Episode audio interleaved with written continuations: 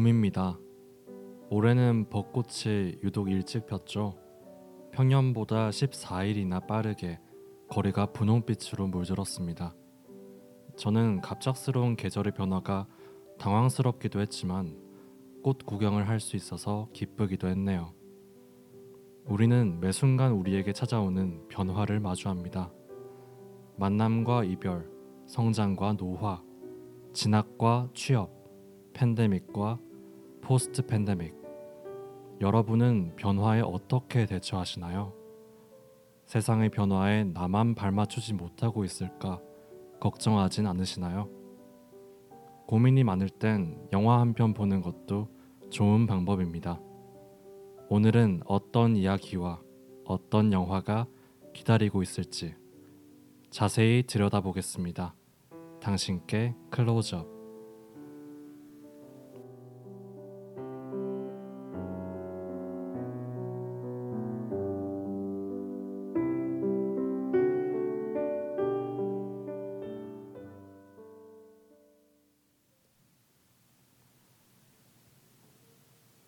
안녕하세요. 당신께 클로즈업 1화 시작하겠습니다.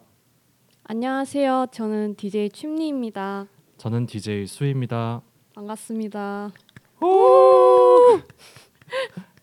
네, 저희 어, 당신께 클로즈업 1화 오늘 첫 방송으로 만나 뵙게 됐습니다. 반갑습니다, 수. 반갑습니다, 춘리. 네, 저희 음, 방송에 대한 소개와 또 저희 소개도 한번 해드려야 할 것 같은데 그렇죠. 일단 당신께 클로즈업이 어떻게 시작됐는지 소개하면서 네, 또 저희가 어떤 사람인지도 소개하면 좋을 것 같아요. 네, 네, 이 방송의 소재가 음. 우리가 영화와 또 영화와 관련된 어, 청취자분들이 사연을 다루는 건데 맞습니다. 첫 아이디어를 춘리가 냈었죠.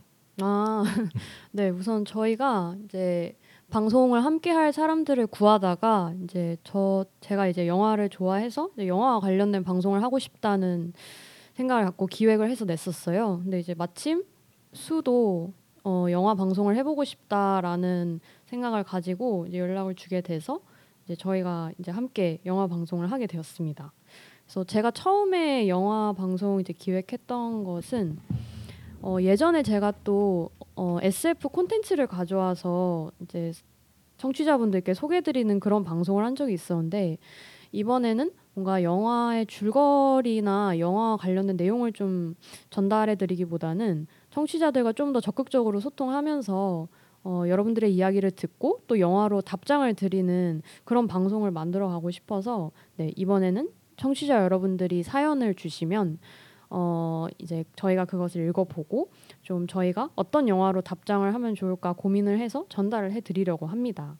그리고 또 저희가 어, 이 일부 그러니까 시네마 클리, 클리니카라고 저희가 이름을 붙였거든요. 이게 제가 어떤 영화에서 이름을 가져왔을까요? 나왔을까요?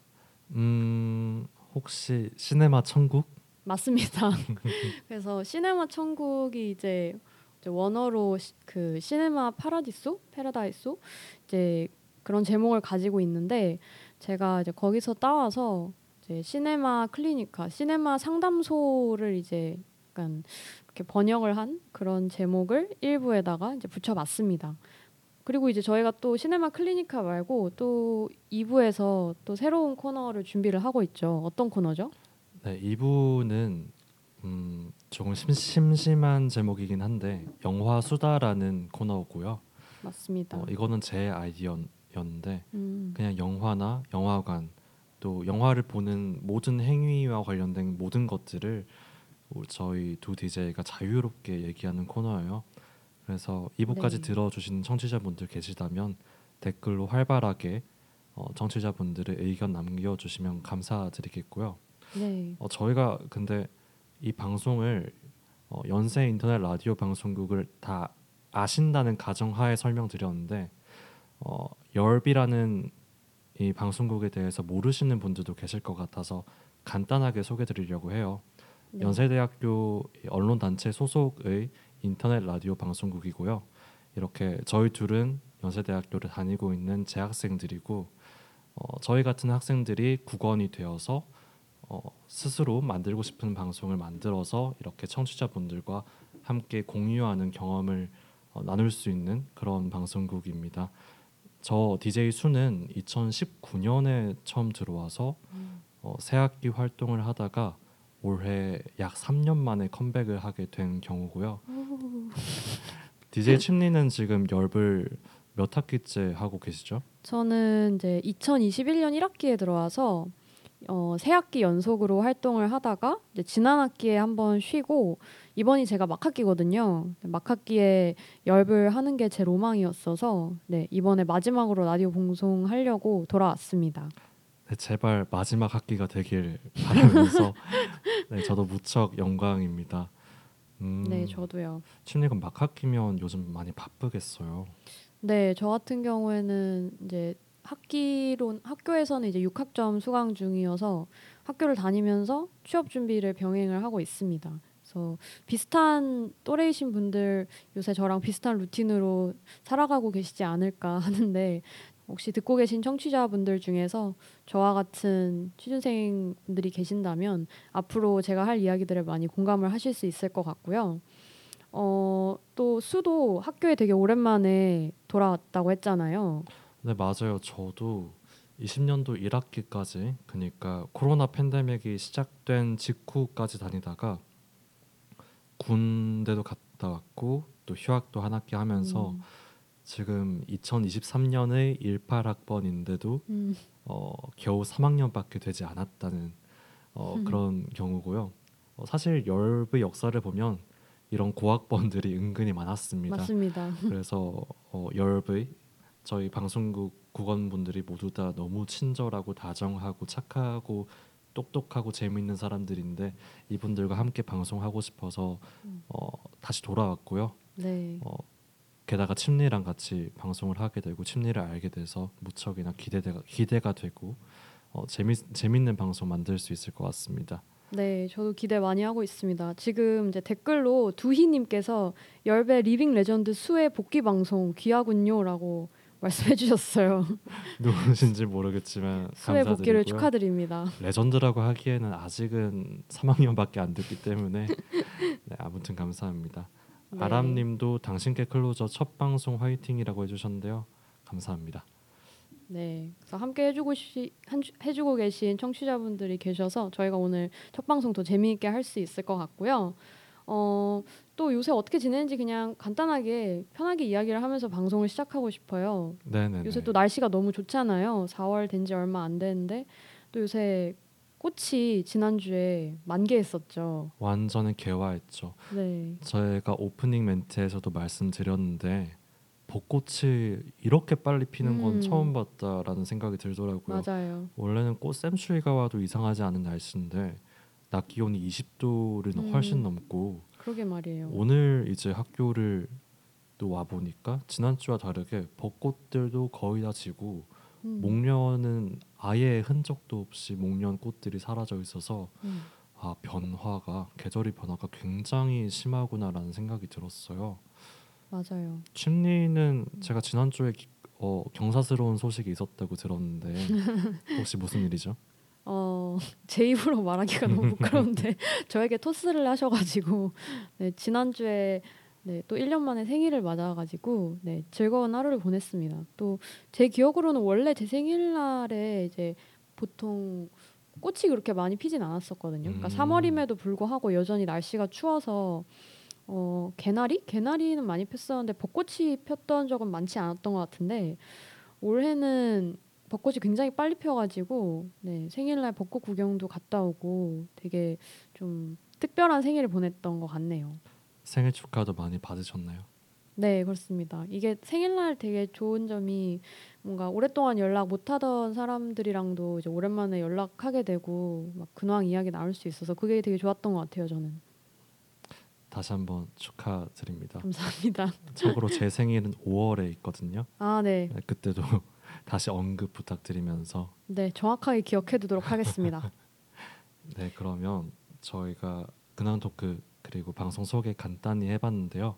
본격적인 방송 시작에 앞서서 네. 방송 청취 방법 그리고 노래 한 곡 듣고 돌아올게요. 침리 침리가 이제 방송 청취 방법 안내해 주실 수 있을까요? 네. 어, 방송 시작에 앞서서 그러면 방송 청취 방법 말씀드리겠습니다. 본 방송은 yirb.yonsei.ac.kr에서 지금 바로 듣기를 클릭해 주시면 청취 가능합니다. 또한 SoundCloud에 yirb를 검색하시면 저희 방송을 비롯해 다양한 열배 방송을 다시 들으실 수 있으니 많은 관심 부탁드립니다. 저작권 문제로 다시 듣기에서 제공하지 못하는 음악은 SoundCloud에 선곡표를 올려놓도록 하겠습니다. 계속되는 패턴을 모두 어지르는 네 목소리를 기다려나 호기심 없는 제이 클래프의 저니스 소파 듣고 오셨습니다. 네. 네, 그러면 저희 당신과 당신께 클로즈업 일부 시네마 클리니카를 시작해 볼 건데요. 네. 네, 아까도 말씀드렸지만 코너에 대해서 다시 한번 소개를 드리자면 음, 한 주제에 관해서 청취자분들이 사연을 보내주시면 저희가 그 사연을 음. 읽고 저희 생각을 공유하고 어, 그리고 그 사연에 맞는 영화를 추천드리는 시간이에요. 네. 네, 저희 첫 주제가 변화인데요.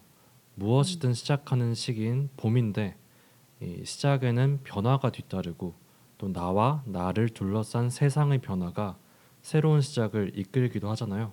그렇죠. 그래서 첫 방송 주제로 변화를 선택해봤습니다. 음. 저희가 변화에 대한 경험을 사연으로 보내달라고 어, 저희 옆 국원분들께 방송 전에 부탁을 드렸는데 너무 음. 감사하게도 세 분이 보내주셨어요. 감사합니다. 하나씩 읽어보고 저희의 생각을 덧붙여 보겠습니다. 네. 그래서 첫 번째 사연부터 함께 들어보려고 하는데요. 네. 첫 번째 사연은 신촌 새내기 분께서 보내주신 사연이에요. 그래서 첫 번째 사연을 수가 소개를 해주실 수 있을까요? 네, 전 새내기와 거리가 멀긴 하지만 한번 새내기 톤으로 읽어보겠습니다. 좋습니다. 안녕하세요. 이번에 신촌 새내기가 된 22학번입니다. 저는 지방에서 올라온 지방러라서 서울이라는 새로운 환경에서 살게 된 점을 요즘 제 가장 큰 변화로 꼽을 수 있어요. 지난 한 달 동안 서울에서 지내면서 설렘도 있었지만 이 큰 도시에 살면서 마음 한 구석이 외롭다는 생각이 들었어요.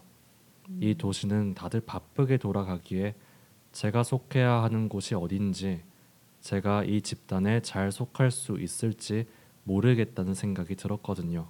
음. 하지만 곧, 익- 곧 익숙해질 것이라고 생각해요. 수 그리고 침리 제 상황에 맞는 좋은 영화 추천해 주세요. 이번 주 방송 듣고 주말에 쉬면서 봐야겠어요. 첫 방송 파이팅입니다. 어, 감사합니다. 우선 감사합니다. 응원을 보내주셨네요. 어, 야, 이 학번이라니. 네, 2학번이면 저도 지금 그 몇 학년인지 생각하고 있었거든요. 올해가 이제 2학년이신 거잖아요. 저이 학번이랑 처음 이렇게 커뮤니케이션을 하는 것 같아요. 네, 어, 서울을 오셨는데 그러겠어요. 작년에는 또 비대면으로 수업을 했었나? 아, 또 송도에 계셨을 수도 있으니까 서울에서 사는 게 처음이실 텐데 어, 침리는 고향이 서울이신가요? 네, 저는 서울에서 나고 자랐고요. 어, 사실 저는 그러니까 저는 사실 이사를 많이 다닌 편이긴 한데 음, 막 서울이라는 지역을 떠나본 경험은 없어서 어 뭔가 고향을 떠나서 다른 지역에서 거주하고 있는 분의 마음을 뭔가 온전하게 제가 헤아릴 수 있을지는 잘 모르겠어요. 근데 어쨌든 새로운 환경에 적응을 한다는 게 사실 쉬운 일이 아니잖아요. 맞아요, 어, 이 맞아요. 터전이 바뀐다는 건. 그래서 저는 수가 경험을 들려주면 좀 좋을 것 같다고 생각을 했었는데 수는 이제 집에서 떨어져서 지금 이제 서울에서 혼자 살고 있잖아요. 네, 수는 수의 자취 경험을 조금 이야기해 줄 수 있을까요? 어, 저는 놀랍게도 제 말투와는 좀 다르게 부산 사람이거든요. 음, 와, 전혀 사투리가 느껴지지 않죠. 그러니까요. 네. 제가 아는 경상도 분 중에서 사투리 굉장히 느껴지지 않는 분이었던 것 같아요. 괜한 부심을 부려봤습니다. 어, 저도 부산에서 이제 살다가 서울에서 산 게 뭐 횟수만 더하면 한 2년 정도 되는데 아직도 서울이 어렵습니다. 특히 지하철도 너무 어렵고요. 사, 사람들 말씨도 어렵고. 어, 음, 모든 게 좀 달라요. 그냥 단순히 집과 멀어서 뭐 본 가족들과 멀어서 그렇다기보다는 음, 괜히 답답하고 공허한 마음이 들 때가 있고. 음, 저도 이 신촌 새내기 분의 사연에 되게 공감을 했던 게 내가 어, 속하는 곳이 어딘가 내가 여기에 속할 수 있을까라는 의문이 든단 말이에요. 음, 저도 참 이 연세대학교 또 서울에 있는 대학교 서울에 있는 직장에 내가 서울에서 원래 나고 자란 사람들만큼 잘 속할 수 있을까라는 의문은 아직까지도 사라지지 않았고 뭐 5년 10년을 더 산다고 완전히 해소가 될까 그런 의문이 아직 있습니다. 어, 저는 약간 궁금한 게 있었는데 그 서, 아, 부산에서 서울로 이제 처음 딱 올라오셨을 때 뭔가 서울에서 딱 살기 시작한 첫날 약간 그 날 어떤 기분이었을지 그런 게 좀 궁금해요. 그날 혹시 기억이 나시나요?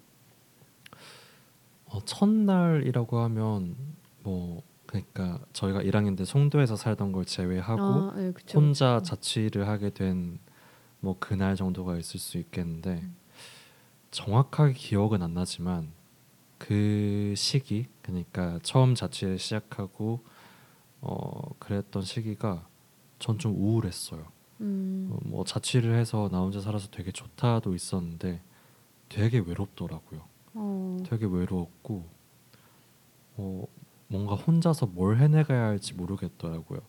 마- 만약에 제가 뭐 고향인 부산에서 자취를 했다 그랬다면 음, 그렇게 심하진 않았을 텐데 저는 되게 음, 서울로 제가 공부를 하러 온 게 유학을 온 것 같다는 생각이 들거든요. 어, 마치 일본이나 미국에 유학을 가는 친구들처럼 음, 어, 두 시간이면 부산에 갈 수 있지만 해외로 유학을 온 말도 안 통하는 유학생 같다는 그런 느낌을 받을 때가 많았거든요. 음, 음, 사실 지금도 제가 뭐 3년 만에 다시 서울로 온 거라서 아직 적응이 잘 안 되긴 하는데 음, 어떻게 이겨낼 수 있을지는 저희가 두 번째 사연 듣, 두, 번, 두 번째 사연도 읽어보고 어, 네. 같이 말해보면 좋을 것 같아요. 네.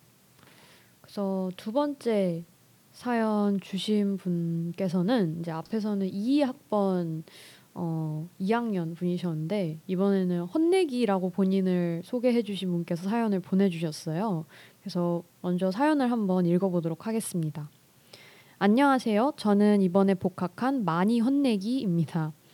제가 입학한 다음에 코로나가 크게 유행해서 결국 새내기 시절 첫 학기에 한 번도 캠퍼스를 밟지 못한 채로 학기를 마무리하게 됐어요. 언젠간 풀리겠지 하면서 방구석 학교를 다닌 게 2년. 저는 정신 차려보니 3학년이 되었습니다. 이대로는 안 되겠다 싶어 감염병 사태가 좀 잠잠해질 때까지 휴학을 했습니다. 그리고 제발 대면 강의했으면 바라면서 작년을 보냈어요. 그리고 올해 드디어 바라고 바라던 변화가 일어났습니다. 강의들이 전부 대면으로 열려서 바라던 캠퍼스 생활을 할 수 있게 됐어요. 그렇게 기쁘고 들떴던 것도 잠시, 작년에 나태하고 자유로웠던 생활과는 완전히 다른 생활을 하며 신체적으로 피로가 쌓이는 게 느껴지는 요즘입니다. 아침에 일어나는 것도 힘들고 여유 시간에 과제랑 복습이 밀려 있어 마음 놓고 쉬지도 못하는 것 같아요. 제가 기대했던 변화고 바랐던 일상인데도 몸이 따라와 주지 못해 답답하고 피곤한 상황입니다. 학기 말까지 파이팅 해야 되는데 이런 변화에 잘 적응하고 힘을 낼 수 있는 영화가 있는지 궁금합니다. 아니면 비슷한 과정을 지나온 주인공의 이야기도 있는지 궁금해요. 본방으로 챙겨 듣겠습니다. 라고 보내주셨습니다. 네, 어서와 대면은 처음이지 님의 사연이었습니다. 네. 어, 좀 줄여서 어 대처 대처라고 대처님. 대처님 감사드립니다. 지금 챙겨 듣고 계실지 궁금하긴 한데요. 어, 신촌 새내기님과 대처님 이 두 분의 사연이 새로운 환경의 변화와 어, 그에 따른 적응 과정에서 겪는 어려움이라는 공통점이 있는 것 같아요. 네. 물론 나이도 다르실 수도 있고 또 장소의 변화, 뭐 환경의 변화 좀 음. 다르긴 하지만 이, 참 저희도 이런 경우가 많잖아요. 그쵸. 뭔가 나의 의도와 다르게 음, 또는 의도를 했더라고 해도 음. 내 예상과는 다르게 큰 변화가 일어났는데 나는 이 변화에 잘 순응하지 못하겠고 그런 경우가 있는데 저는 이 두 분의 사연이 다 공감이 됐는데 음. 침리는 어떠셨나요? 저도 사실 두 분과 나이대는 다르지만 공감을 했던 이유가 저는 18학번이거든요. 그러니까 저는 송도에서 이제 기숙사 생활 1년 하고 어, 19년도에 신촌 캠퍼스에서 1년 생활하고 그 다음에 이제 저는 코로나가 터졌었어요. 그래서 저도 비대면 수업으로 한 1년 반 정도 수업을 듣고 저는 이제 이- 저번 학기, 저번 가을 학기가 저의 첫 대면 수업이었단 말이죠. 오랜만에 열렸던. 음, 근데 저 역시도 제가 19년도에 신촌에서 수업을 들었는데 작년 가을 학기에 딱 복학을 하니까 너무 기분이 이상한 거예요. 그러니까 약간 저는 타임머신을 탄 기분이었거든요. 그냥 캠퍼스에 사람들이 이렇게 많이 있는 것 자체가 굉장히 신기하고 내가 마치 2019년으로 돌아간 듯한 그런 느낌이 들어서 되게 이상한 기분을 느꼈었었는데 그러니까 저도 이제 이런데 어 이제 대처님 대처님께서는 어 처음으로 대면 수업을 이제 시작하셨으면 정말 낯선 기분이 드실 것 같아요. 그래서 비대면으로만 수업을 듣다가 처음으로 뭔가 온라인 아, 처음으로 이제 대면 수업을 들으면 또 여러 가지 환경에 적응을 해야 되고 이게 또 비대면 수업할 때는 집에서 그냥 뭐 그냥 자다가 일어나서 들으면 되고 했는데 또 통학을 하게 되면 또 막 피곤해지고 그러잖아요. 그래서 확실히 좀 많은 변화가 있으실 것 같고 적응하기에 좀 신체적으로도 심리적으로도 정말 어려움을 겪고 계시지 않을까 네, 공감이 됩니다. 저도. 네, 저도 공감이 되고 제가 지금 당장 겪고 있는 어려움이기 때문에 어, 절절하게 다가왔고요. 이런 환경의 변화 또 적응에 대해서 네. 팁이 있다면 저희가 음, 어, 감히 팁을 드릴 수 있다면 어떤 네. 게 있을까 한번 생각을 해봤는데요. 음. 어, 저부터 하나 말씀드려도 될까요? 오, 당연하죠. 어, 일단 이건 아주 기초적인 건데 체력을 음, 키우는 겁니다. 어, 완전 동감. 네. 이게 사실 제가 부족한 거거든요. 음, 기, 사람이 뭐 타고난 기력까지는 바꿀 수 없다고 해도 체력이 늘면 성격도 좋아지고 음, 맞습니다. 또할 일을 다 할 수 있게 되는데 맞아요. 어 그것 말고 이제 생활 습관을 바꿀 수 있다면 어떤 게 좋을까 생각을 해봤어요. 음, 어, 제 생각은 루틴 그러니까 내 일상의 규칙을 하나하나 만들어 가는 게 음. 되게 중요한 것 같아요. 음, 뭐 아주 거창한 게 될 필요는 없고 꼭 학습이나 자기 개발과 관련된 게 아니어도 음. 작은 것부터 하나씩 만들어 간다면 좋을 것 같은데요. 네. 어, 저의 경우 뭐 일주일에 3회 청소를 한다. 음, 뭐 밥을 뭐 이렇게 이렇게 잘 챙겨 먹는다. 음, 설거지를 바로바로 한다. 뭐, 뭐 빨래를 바로 바로 한다. 이렇게 좀 아주 음. 의식주와 관련된 루틴들을 만들어 가고 있거든요. 음. 그런 거 하나씩 만들면 내 삶이 좀 안정적으로 변하고 아무리 내 주위 환경이 바뀌어도 적어도 내가 통제할 수 있는 게 하나가 는 거니까 그렇죠. 네, 생활을 좀 더 윤택하게 보낼 수 음. 있지 않을까 생각이 듭니다. 음, 춤리는 이 두 분께 네. 드리고 싶은 팁이 있을까요? 어, 우선 저도 이제 수 얘기를 듣고 방금 생각이 나는데 우선 운동하는 거 저도 정말 적극 추천이에요. 그러니까 물론 학기 중이라 이제 바쁘실 수도 있을 것 같긴 한데 저 같은 경우에는 제가 몸을 움직이는 걸 굉장히 싫어하는 사람이거든요. 그래서 운동 같은 거 하는 거 되게 안 좋아했었는데 이게 어느 순간이 되면은 운동을 안 하면 정말 약간 큰일 나겠다라는 생각이 드는 시점이 오더라고요. 그래서 이제는 시작해야겠다 싶어서 이게 운동을 내가 여가 시간에 하는 게 아니고 그러니까 의무적으로 해야 되는 시간으로 좀 배치를 하는 그런 노력이 필요한 것 같아요. 그래서 아무리 바빠도 운동을 꼭 한다 이런 생각을 가지는 게 좀 체력적으로 굉장히 어, 건강한 생각인 것 같고 어, 그래서 저는 저 같은 경우에는 저번 달부터 사실 수영을 시작했거든요. 제가 물을 좋아해가지고 제가 재밌게 할 수 있는 운동이 뭘까 생각을 하다가 이제 수영을 다시 시작을 했고 확실히 운동을 하니까 어 어쨌든 아침에 일찍 일어나고 어 몸이 피곤하니까 뭐 많이 먹게 되고 뭐 부지런히 우- 움직일 수 있게 되고 이렇게 되니까 좀 정신적인 부분에도 도움이 많이 되는 것 같아요. 그래서 운동 많이 추천하고요. 그다음에 또 제가 그 환경에 적응하는 팁 생각을 해보면 저 같은 경우에는 약간 저한테 어떤 변화들이나 좀 어, 제가 새롭게 적응해야 될 그런 사안들 그런 게 많으면 우선 여러 가지 되게 변수가 많은 거잖아요. 그러니까 기존에 내가 살던 패턴에서 벗어나서 좀 새로운 변수가 많이 생기는 상황이기 때문에 저한테 발생하는 변수나 제가 갑작스럽게 새롭게 처리해야 되는 일들을 우선은 쫙 다 A부터 Z까지 다 나열을 해요. 그러니까 이게 손으로 직접 적거나 타이핑을 하거나 뭐 원하는 방식으로 전부 다 나열해서 적은 다음에 이거를 저는 분류를 해요. 뭐 그러니까 지금 당 내가 꼭 해야 되는 거, 그 다음에 내가 하고 싶은 거, 그 다음에 뭐 기타 이런 식으로 크게 세 가지로 분류를 해서 좀 우선순위로 이제 처리를 하거나 그 다음에 중간 중간에 좀 리프레시를 위해서 하고 싶은 걸 섞어 놓고 그래서 이게 생각보다 본인이 머릿속에서만 이걸 해야겠다라고 하는 거를 가시화하는 작업이 저는 굉장히 좋다고 생각을 하고요. 그래서 뭔가 노트 같은 거 만들거나 뭐 어플리케이션이면 어플리케이션이든 저는 그런 거 이용해서 좀 할 일, 하고 싶은 일 이런 거 정리해 보는 거 정말 추천드려요. 눈으로 보이는 좀 다르더라고요. 그래서 약간 비슷한 맥락에서 일기 쓰는 것도 되게 추천을 드립니다. 그러니까 요새는 안 쓰는데 예전에 제가 2년 동안 하루도 빠짐없이 손으로 일기를 쓴 적이 있었거든요. 근데 그러다 보니까 어, 내가 어떤 일을 했고 약간 뭐 내가 이때는 어떤 생각들을 했고 이런 게 좀 정리가 되는 게 나의 앞으로의 좀 패턴이나 나의 생각을 정리를 하는데 굉장히 도움이 많이 되더라고요. 나중에 또 그 반추하듯이 보는 재미도 있고 그래서 일기 쓰는 것도 추천을 드립니다. 야 2년이면 네.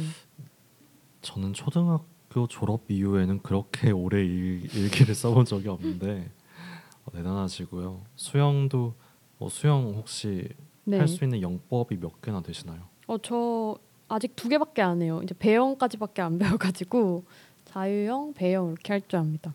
네, 평영과 접영까지 하는 춘리의 수영 생활을 네, 응원하면서 앞으로 업데이트 해드리겠습니다. 저희가 이렇게 음, 어떤 팁이 있을지 또 저희 경험담을 나눠봤는데 네, 영화로 또 저희가 답장을 하는 게 일부 시네마 클리니카의 특징이잖아요. 그렇죠. 저희가 좀 추천드리고 싶은 저희가 좋아하는 영화들을 가져왔어요. 어, 저부터 한번 추천을 드려보겠습니다. 네, 네, 이 영화의 제목은 브루클린입니다. 어, 한국에선 2016년도에 개봉했던 영화고 어, 존 크로울리 감독의 작품인데요. 동명의 소설이 원작인 어, 장르는 로맨스인 영화입니다. 어, 정말 어, 얼굴 보면 아실 수도 있는 레이디 버드와 작은 아씨들에 나왔던 시얼샤 로넌의 연기를 볼 수 있는 장점이 있는 영화인데 어, 줄거리를 간단하게 소개해 드릴게요. 네, 아일랜드에 사는 여성 에일리스가 새로운 삶을 살고 싶은 거예요. 아일랜드는 너무 답답하기도 하고 할 줄 아는 일도 별로 없으니까 그래서 브루클린, 뉴욕으로 이주를 하게 됩니다. 그 당시 이주라고 하면 아주 큰 배를 타고 몇 시간 며칠을 뱃멀미와 싸우면서 이주를 했었는데요. 어, 아, 배경은 1950년대고요. 아, 낮에는 고급 백화점에서 일하고 이제 밤에는 야간 대학에서 회계를 공부해요. 당시 격리 업무를 하기 위해서. 근데 너무 너무 향수병에 심하게 걸린 거죠. 가족들은 아주 먼 타국에 있고 편지를 써도 몇 주는 기다려야 받을 수 있고 또 새로운 친구 사귀기도 너무 힘들고 새로운 백화점 업무 막 뉴욕에 있는 깍쟁이들한테 서비스하는 것도 너무 힘들고 음, 근데 그러다가 이탈리아계 이민자인 토니라는 남자를 만나게 됩니다. 오, 굉장히 서글서글하고 유머러스하고 뭔가 능글맞은데 되게 선량한 그런 남성이에요. 음. 되게 이상적인 남성 같은 느낌인데 그래서 이 남자랑 만나서 데이트도 하고 백화점 일도 적응하고 회계 공부도 재밌고 뭐 소박하게 데이트하면서 그렇게 즐겁게 살다가 어, 아일랜드에 있던 언니가 너무 사랑스럽고 다정하고 동생을 아껴주던 언니가 어, 사망했다는 소식을 듣고 음. 아일랜드로 잠깐 돌아가게 됩니다. 음. 돌아가게 됐는데 어, 우연히 알게 된 되게 멀끔하게 생기고 돈도 많은 남자를 알게 돼요. 그래서 그 남자랑 약간 바람이라고 하기에는 좀 애매한데 또 썸이라고 또 충분히 음. 볼만한 그런 애매한 관계를 가지면서 아 내가 아일랜드에서 이렇게 살아도 괜찮겠다. 음. 어, 집도 있고 내가에게 익숙한 공간이고 또 나쁘지 않은 남자도 만났으니까 근데 아 새롭게 시작한 또 토니가 있는 뉴욕으로 가는 게 맞을까 이런 음. 고민을 하게 됐는데 어, 결국은 이 주인공 에일리스는 뉴욕으로 돌아가게 돼요. 음. 어, 제가 이 영화의 어, 평을 보다가 김혜리 기자의 한 줄 평이 되게 인상적이었는데요.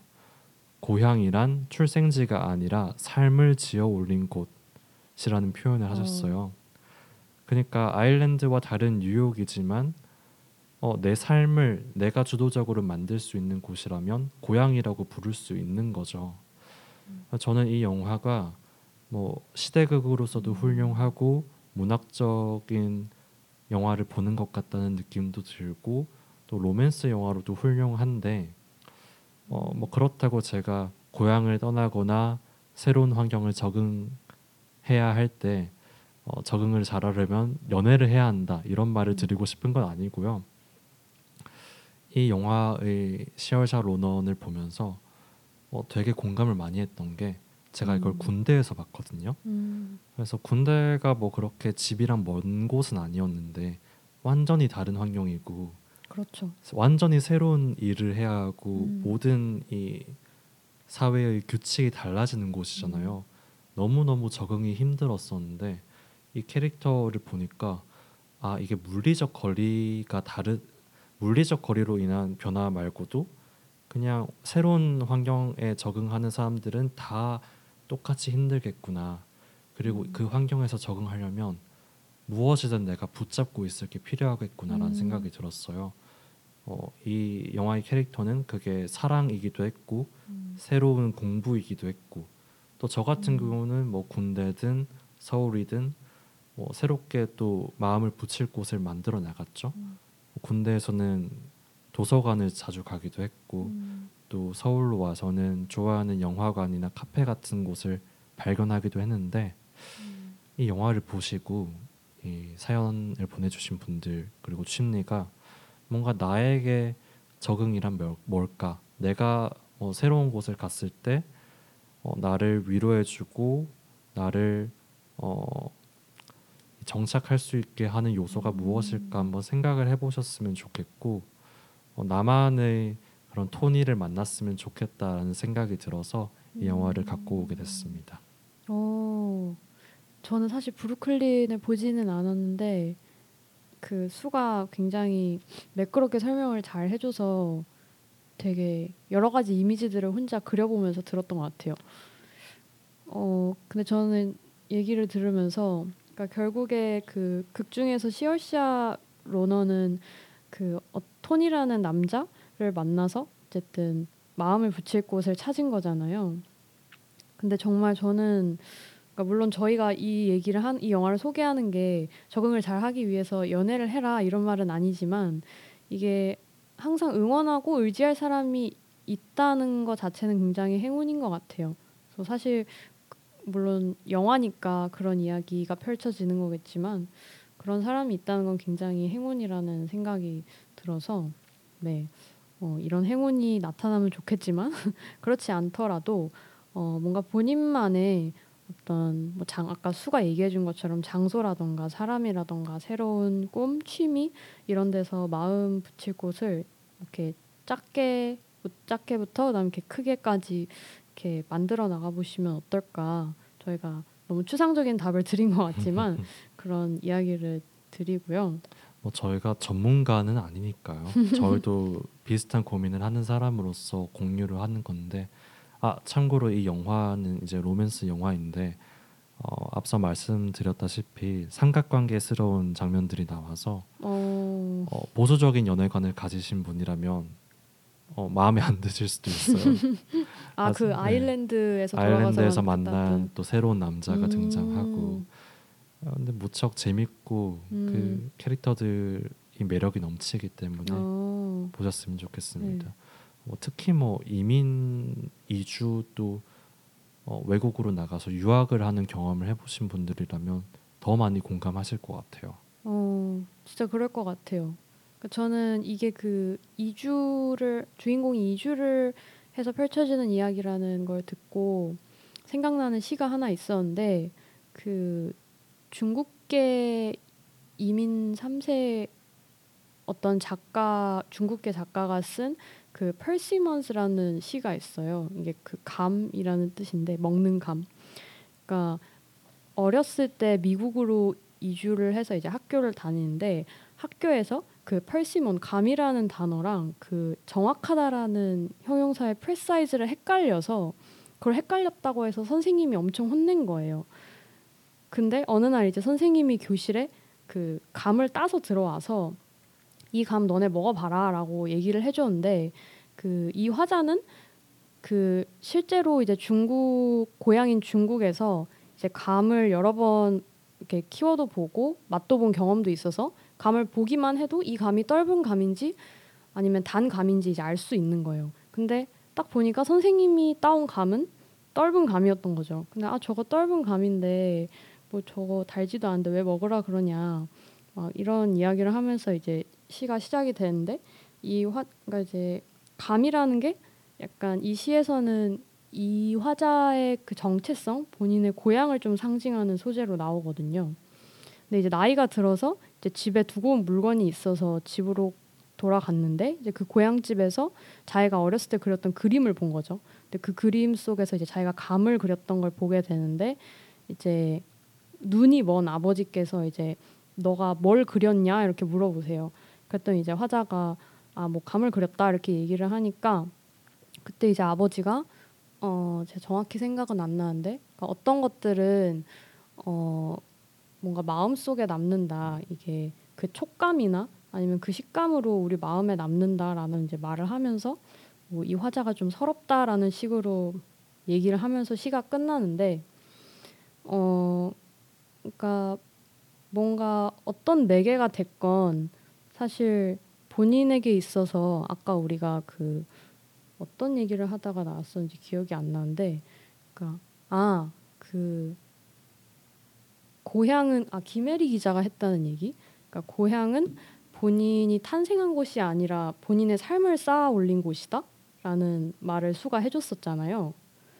그래서 그 본인의 삶을 만들어 온 곳이다라는 측면에서 그러니까 물론 그 김혜리 기자가 한 말은 어 그러니까 꼭 내가 오랫동안 시간을 보낸 곳이 고향이 아니고 내가 주체적으로 내 삶을 만들어 온 것이 고향이다 이런 말을 해줬던 거지만 그러니까 어쨌든 본인을 만들어 온 어떤 공간이 존재한다는 것 자체가 어 본인이 주체적으로 삶을 만들었고 어 본인의 정체성이 거기 담겨 있다라는 그런 의미인 것 같아서 뭔가 언제나 내가 몸은 떨어져 있지만 돌아갈 고향이 있다.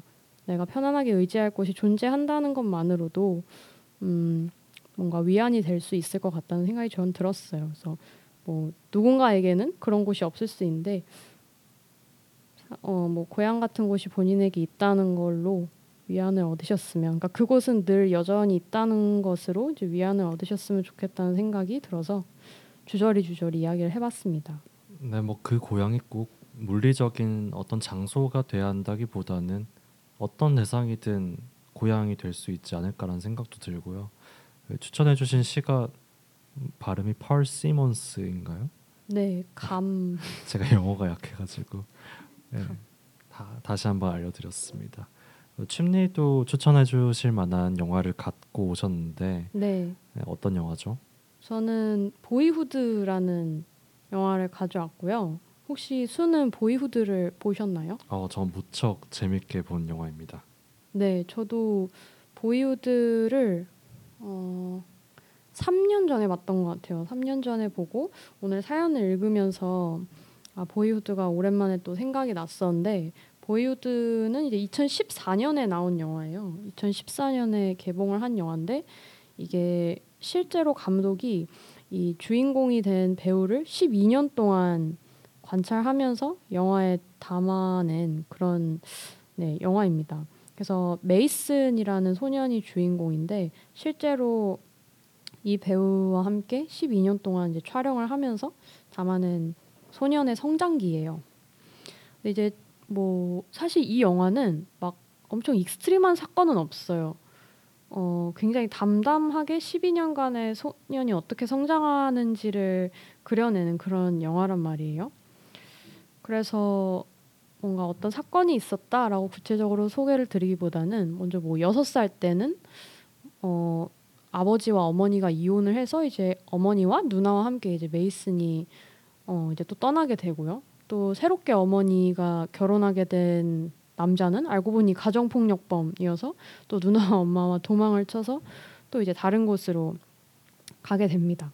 그러니까 여기에서만 봐도 그러니까 이 소녀는 굉장히 살면서 이미 10대 시절에 많은 변화를 겪어요. 그러니까 적응을 해야 될 상황이 많았던 거죠.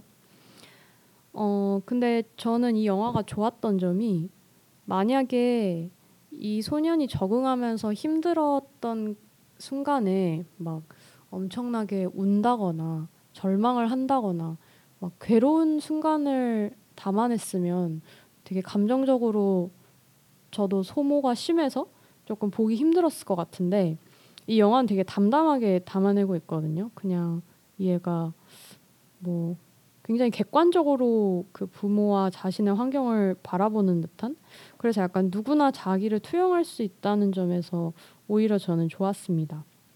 그리고 어쨌든 12년이라는 시간은 흘러간다라는 점도 느껴져서 저는 굉장히 좋았었고요. 어, 이제 이 메이슨이란 소년이 여기서 그러니까 새로운 가정에 적응을 해가면서 혹은 뭐 새로운 이성을 만나면서 혹은 새로운 학교에 가서 새로운 공부를 하고 또 새로운 사람을 만나면서 이제 계속 새로운 환경을 맞닥뜨리고 적응을 해 나가는 그런 서사를 담고 있어요. 저는 개인적으로 새로운 사람이나 환경을 만나고 적응을 한다는 게 어, 세계가 확장되는 거라고 생각을 하거든요. 그러니까 본인에게 익숙한 것에서 벗어나려고 하는 노력이 사람을 발전시켜 준다고 생각을 해서 어, 물론 이 메이슨이라는 소녀는 본인 의지로 이런 변화가 일어났던 건 아니지만 어쨌든 뭐 자이든 타이든 본인이 변화하고 환경에 적응하는 과정에서 이 소년도 나름대로 어떤 깨우침을 얻고 자꾸 성장해 나가는 모습을 보는 게 이 영화의 묘미가 아닌가 싶습니다. 네, 저도 이 영화 되게 재밌게 봤거든요. 음, 그 좋은 영화죠, 진짜. 제가 알기로는 1년에 뭐 감독님이랑 또 가족 역할을 맡은 배우들이 이렇게 몇 주 동안 모여서 친척들 가끔씩 보는 것처럼 만나가지고 음, 조금씩 촬영해서 그걸 12년 동안 쭉 찍어가지고 영화로 만든 건데 어 그냥 누군가의 삶을 이렇게 엿보는 듯한 느낌이 들잖아요.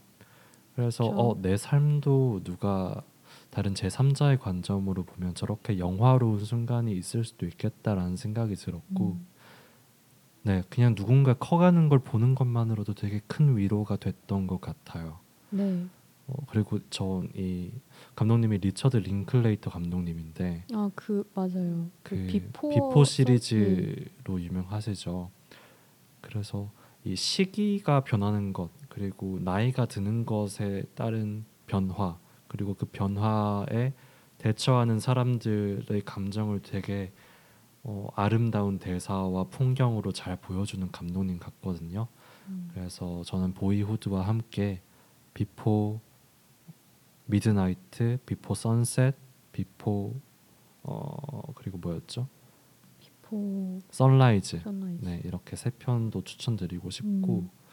어, 이분 또 작품 중에 Everybody Wants Some이라고 음. 비교적 최근 작품이 있는데 이 작품은 이제 스무 살 미국으로 치면 만 18세일 수도 음. 있겠는데 대학교 신입생이 그 신입 우리로 치면 개강 파티 같은 거 그 파티를 하는 과정을 그냥 쭉 담은 거예요. 음. 그러면서 이 소년 10대 소년에서 뭔가 성인이 돼가는 과정을 되게 우스꽝스럽기도 하고 왠지 모르게 감상적이기도 하게 담아낸 영화인데 이 영화도 뭔가 생각 없이 보면 되게 재밌는 오. 영화라서 추천드리고 싶습니다.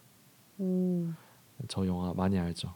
이렇게 좀 맞아요. 수가 영화를 정말 영화 많이, 많이. 봤다고 어필해봤습니다. 네, 저도 이 리처드 링클레이터 감독의 Before 시리즈 말고 Everybody Wants Some을 오늘 처음 알게 되었는데 시간이 되면 한번 봐야겠어요. 네, 추천드립니다. 네, 아 그리고 제가 아까 그 브루클린 추천드렸던 영화는 어, OTT 서비스 중에 디즈니 플러스에서 보실 수 있습니다. 음, 그 디즈니에서만 볼 수 있나요? 음, 다른 곳에서는 이제 뭐 IPTV나 어, 뭐 네이버나 이런 데서는 한 5천 원 정도 주셔야 볼수 음. 있을 거예요. 네, 그러면 저희 1, 2부 그 1부에서 사연 두 개 그리고 영화 두 편 다뤄봤고요. 네, 어, 마지막 세 번째 사연 한번 읽어볼게요. 네. 개미가 된 배짱이님의 사연인데 제가 한번 읽어보겠습니다. 안녕하세요. 먼저 당신께 클로즈업 첫 방송 축하드려요. 저에게는 요새 변화에 대한 고민이 하나 있는데 그 얘기를 드려볼까 해요.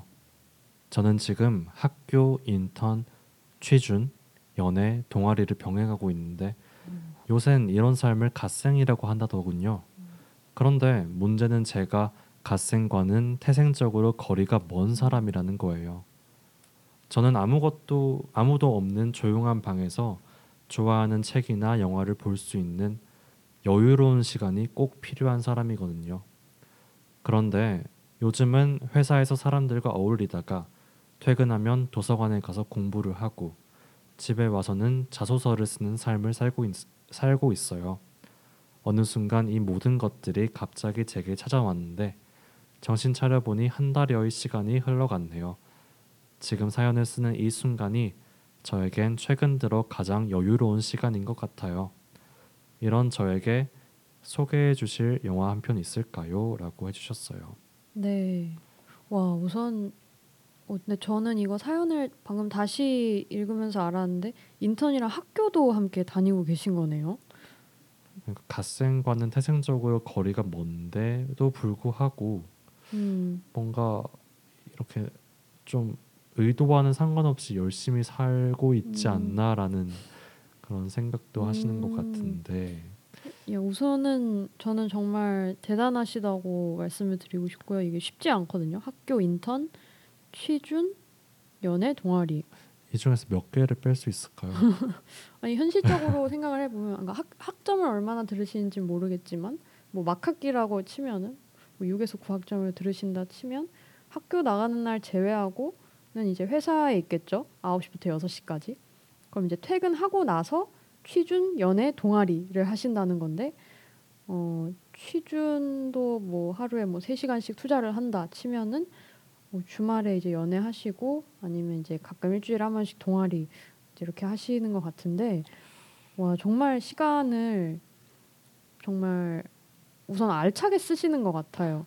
전 너무 대단하시고 네, 뭔가 부럽기도 거예요. 합니다. 음. 이렇게 안정적으로 유지하면서 네. 맨정신을 음, 갖고 있다는 게 저로서는 되게 음. 어려운 일처럼 네. 보이긴 하는데 어, 연애나 뭐 동아리나 이런 것들도 같이 할 수 있다는 게 그래도 다행이라는 생각도 들어요. 너무 음, 맞아요. 커리어나 자기 개발과 음. 관련된 것만 하시는 게 아니라 그래도 나를 숨 좀 돌릴 수 있게 네. 해주는 활동이 있다는 게 네. 다행이라는 생각이 들고 네.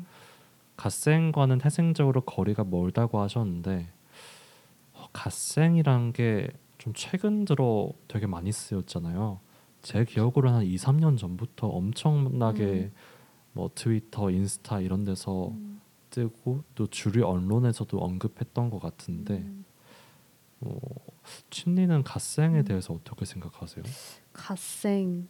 어 혹시 이게 뭔가 내가 다른 사람이 갓생을 봤을 때 어떻게 생각을 하는 것인지 아니면 나 나의 갓생에 대해서 여쭤보시는 건지? 그냥 어떤 예를 들어 저는 나랑 되게 거리가 먼 단어라고 생각하거든요. 이 음. 배짱이님과 좀 비슷한 네네. 마인드긴 한데 아, 어, 굳이 그렇게 네. 막 6시에 일어나서 그러니까 저렇게 살고 싶기도 에, 에, 에, 한데 에. morning miracle을 하면서 네, 내가 그렇게 miracle morning까지 하면서 음. 살아야 할까? 내가 뭐 아침에 일어나서 헬스장까지 가고 음, 무슨 뭐 그렇게 거기에 연애까지 해야 해. 거기에 막 취미 생활까지 해야 하고 교양도 갖춰야 하고 그렇게 사는 건 음. 너무 나한테 안 맞는 것 같아라는 음. 생각을 하거든요. 저 같은 경우에는 근데 모르겠어요. 저는 제가 갓생을 살았었다 혹은 살고 있다라고 제가 판단을 하는 게 이게 맞는지 잘 모르겠지만 저는 사실 약간 흐르는 대로 사는 타입은 아니거든요. 저는 항상 뭔가 계획을 미래 미래에 대해서 해두고 뭔가 작든 크든 늘 목표가 있는 편이고 그래서 뭐 사부작 사부작 여러 것 여러 가지 것들을 하면서 사는 편인데 어 최근 몇 년 동안 어 뭔가 소위 갓생이라는 거를 체험을 해보니 어 이게 체력적으로 정신적으로 힘에 부치는 순간이 오더라고요. 어 그리고 저 같은 경우에 사실 조금 번아웃이 자주 오는 편이거든요. 그래서 뭔가 갓생을 하는 그 시기에 그러니까 하면서는 굉장히 뿌듯함도 있어요.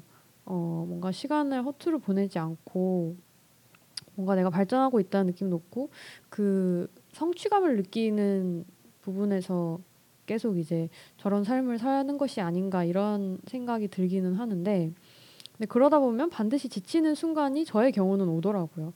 그래서 그게 좀 심하게 왔던 게 저는 작년이었어서 음, 그래서 정말 이전이라면은 그런 생활을 한 번도 상상조차 해보지 않았을 정도로 정말 아무 생각 없이 두 달을 보냈었어요. 그 개강하기 전에. 어 근데 그 확실히 그러고 나니까 어 그 그 시기를 보낼 땐 몰랐는데 그렇게 뭔가 양질의 휴식을 보내고 나니까 그 시기가 반드시 필요했고 도움이 됐다라는 게 느껴지더라고요 이후에. 그래서 이게 의식적으로 라도 본인이 좀 쉬어가는 시기가 좀 필요한 것 같고요. 어 그리고 또 한편으로는 뭔가 사람들이 갓생을 뭔가 노력해서 하는 것도 있지만 갓생이 반드시 해야 되게 되는 시점이 있다고 생각을 하거든요. 본인이 의도하진 않았지만 예를 들어 뭐 우리나라 같은 경우에는 뭐, 뭐 입시를 치를 때라든지 취업 준비를 할 때는 본인이 원하지 않았지만 갓생을 살아야 되는 그런 순간이 있는 것 같아요. 뭐 그런 시기는 본인의 사정에 따라서 이제 변화하게 되겠지만 이제 사연자님께서는 뭐 이번에 취준을 하고 계시면서 뭐 인턴도 해야 되고 이런 상황인데 근데 아까 수가 이야기를 해줬던 것처럼 이런 와중에 저는 연애랑 동아리 하는 거 정말 좋다고 생각하거든요. 왜냐하면 정말 그 일이나 어 막 공부 이런 것들에만 몰두를 하다 보면은 정말 지치는 순간이 오기 때문에 본인이 잠시라도 머리를 다른 곳으로 돌릴 수 있는 사람을 만난다거나 활동을 하는 이런 시간들이 꼭 필요하다고 봐요. 그래서 저는 어 우선 이렇게 한 달을 이미 보내셨다는 것만으로도 굉장히 그 본인의 루틴을 잘 관리하시는 분이라는 생각이 들고요. 어, 다른 이제 좋은 분 만나셔서 연애도 하시면서 동아리도 활동을 하시면 에너지 잃지 않고 잘 나아가실 수 있지 않을까 저는 이렇게 조심스럽게 추측을 해봅니다. 근데 또그 갓생이 아까 침리가 말했던 것처럼 그 사회적으로 요구되는 것이기도 하지만 이 말이 등장했던 거는 뭐랄까 좀 주체성이 있는 단어라고 생각하거든요. 아 나 그래 게으르게 살지 않겠어. 자기 개발하겠어. 나 아침 5시에 일어나겠어 하면서 음. 갓생 살아야지라고 이렇게 주체적인 의미가 있다고 생각해서 뭐 이게 마냥 부정적이거나 긍정적이다 이렇게 이분법적으로 생각할 수 있는 단어는 아닌 것 같은데 제 생각에 개미가 된 배짱이님은 긍정적인 방향으로 살아가고 계신 것 같아요. 음. 물론 그 본인께서 어, 필요한 여유로운 시간을 충분히 누리지 못하신 건 있지만 이렇게 살아가고 있는데 큰 문제가 없다는 거는 또 조금 더 어, 개미처럼 살아도 되지 않나라는 생각도 들고요. 음, 저는 이 갓생 이 가능한 사람과 불가능한 사람을 음. 차이가 뭘까를 생각을 해봤는데 네. 어, 제 생각엔 타고난 욕망의 그릇이 사람마다 그 크기가 다르지 않을까라는 생각이 음. 들었어요. 뭐 예를 들면 뭐 저 같은 경우는 10대 때부터 뭐 그렇게 바라는 게 별로 없었거든요. 음. 권력이든 돈이든 음. 뭐 이뤄내고 싶은 거, 뭐 대학도 음. 뭐 가면 가는 것이 약간 이런 느낌으로 있었고 지금도 비슷해요. 그렇게 뭐 내가 아침 일찍 일어나서 좋은 삶을 살고 싶다 이런 욕망 자체가 크지 않은데 어떤 사람은 그 목적 의식이 뚜렷하고 내가 갖고 있는 욕망의 크기가 좀 커가지고 그걸 채워줘야 하는 거죠. 그러다 보면 갓생을 살 수밖에 없는 거예요. 그렇게 살지 않으면 삶, 삶의 만족도가 낮아지니까. 그래서 음, 배짱이님도 개미로서의 욕망과 배짱이로서의 욕망을 어, 잘 조율해서 이 갓생과 갓생이 아닌 삶 둘 다 좀 밸런스를 잘 맞출 수 있는 생활을 하셨으면 좋겠습니다. 네. 그래서 정말 이게 뭐가 좋다 나쁘다라기보다는 저도 똑같이 생각을 하는 게 이게 본인이 어 어느 어 얼마만큼의 욕심을 가지고 있느냐. 그러니까 그 욕심이란 게 부정적 뉘앙스가 아니고 본인이 희망하는 뭐 목표라든지 이게 어느 정도냐에 따라서 이제 본인이 어떤 삶을 살아가느냐 어느 정도로 이제 갓생을 사느냐 이게 이제 결정이 되는 것 같아요. 그래서 우선 굉장히 지금 많은 것들을 하고 계시지만 아까 말씀드린 대로 이제 잘 조율을 하면서 어, 헤쳐 나가실 수 있을 거라고 저는 사실 믿고요. 그렇게 되시기를 또 저희가 응원해드리겠습니다. 된 배짱이님께서 소개해 달라고 네. 부탁하신 방송 아 영화가 있는데요. 어 저희가 앞, 앞서 소개해드린 브루클린이나 보이후드 같은 영화도 좀 집에서 충분한 휴식을 취하는 시간에 잔잔하게 보기 좋은 영화이고요. 또 제가 이 어, 배짱이님의 지금 생활과 좀 어울릴 만한 영화를 준비해봤어요. 음, 짐 자무시 감독의 패터슨이란 영화고 어, 아담 드라이버라는 배우가 주연을 맡았습니다. 어, 간략하게 소개해드리자면 어, 이 영화는 패터슨이라는 미국의 도시에서 버스 운전을 하고 사는 패터슨이라는 사람의 이야기입니다. 이름과 도시 이름이 다 같은 거죠. 그래서 일주일 동안 벌어지는 이 패터슨이라는 사람의 일상을 어, 담담하게 찍은 영화예요. 이 사람은 일어나서 아내가 만든 빵을 먹고 또 버스 운전을 하면서 손님들이 하는 얘기를 어, 듣기도 하고 점심에 사과를 하나 먹고 어, 중간 중간에 시를 써요. 이 시를 잘 써서 어, 시인으로 데뷔해야겠다, 책을 내야겠다 그런 욕심이 전혀 없지만 음, 어, 시가 좋으니까 일상 속에서 무언가 발견했을 때 아름다운 시를 쓴단 말이죠. 음, 그래서 이 사람의 일상은 정말 별게 없어 보이기도 해요. 그냥 매일 출근하고 밥 먹고 시 쓰고 강아지 산책하고 맥주집 가서 음. 맥주 한잔 하고 이게 전부인 것 같은데 이 사람의 월화수목금토일이 쌓인 이 영화 전체를 보면 음, 음, 같아 보이는 순간에도 매번 다른 빛나는 순간들이 존재한단 말이에요. 마치 그 시에서 운율이 반복되고 있어도 어, 그 하나 하나가 다른 가치를 가지고 다른 아름다움을 주는 것처럼 일상의 아름다움이 어떤 것인가 되게 영화적으로 잘 보여준 작품인데 음, 어, 배짱이님의 생활이 정확하게 어떤지 모르겠지만 매일매일 비슷한 삶을 살면서 한 달의 시간이 훅 지나가는 것처럼 느껴져도 이 하루하루가 다른 어, 아름다움이 있지 않을까라는 생각이 들더라고요. 음. 그래서 어, 또 앞에서 저희가 말씀드린 춤리가 말씀드린 뭐 일기 쓰는 것 이런 거를 함께 하실 수 있다면 배짱이님의 하루하루가 어, 오늘은 어떤 하루인지 오늘은 어떤 재미가 있었는지 좀 아름다움을 발견할 수 있는 하루를 만드셨으면 좋겠어서 패터슨이란 영화 소개드립니다. 어, 어, 제가 금방 한 문장을 되게 길게 말한 것 같은데 아니 전혀 네. 느껴지지 아- 않았을 만큼 잘 전달해 주셨습니다. 어, 이 패터슨이라는 영화는 제가 봐야 될 것 같네요. 이번 주에 당장 봐야 될 것 같은데 저도 사실 약간 저의 그러니까 막 본인이 꿈꾸는 삶의 모습이 여러 개가 있을 수 있잖아요. 엄청 치열하게 노력을 해서 무슨 꿈 어떤 꿈을 이루는 삶이 있을 수도 있고 또 다른 내가 추구하는 다른 모습의 삶이 있을 수도 있는데 저는 방금 이야기한 전자의 삶을 지금 추구하고 있기는 하지만 항상 다른 한편에는 방금 수가 추천해준 그 패터슨 영화의 주인공과 같은 그런 삶을 추구를 하고 있어요. 진짜 맨날 그 친구들 만날 때마다 막 너무 힘, 힘들다 그러면서 이런 얘기 할 때 있거든요. 나는 저희 절, 빨리 절로 들어가겠다. 그래서 약간 혼- 절이나 이제 시골 같은 데 가가지고 그냥 텃밭을 가꾸면서 저도 글을 쓰거나 뭐 이렇게 비디오를 가볍게 찍고 이러는 삶을 이렇게 마음 한켠에는 늘 추구하고 있어서 어, 패터슨을 이번 주에 보도록 하겠습니다.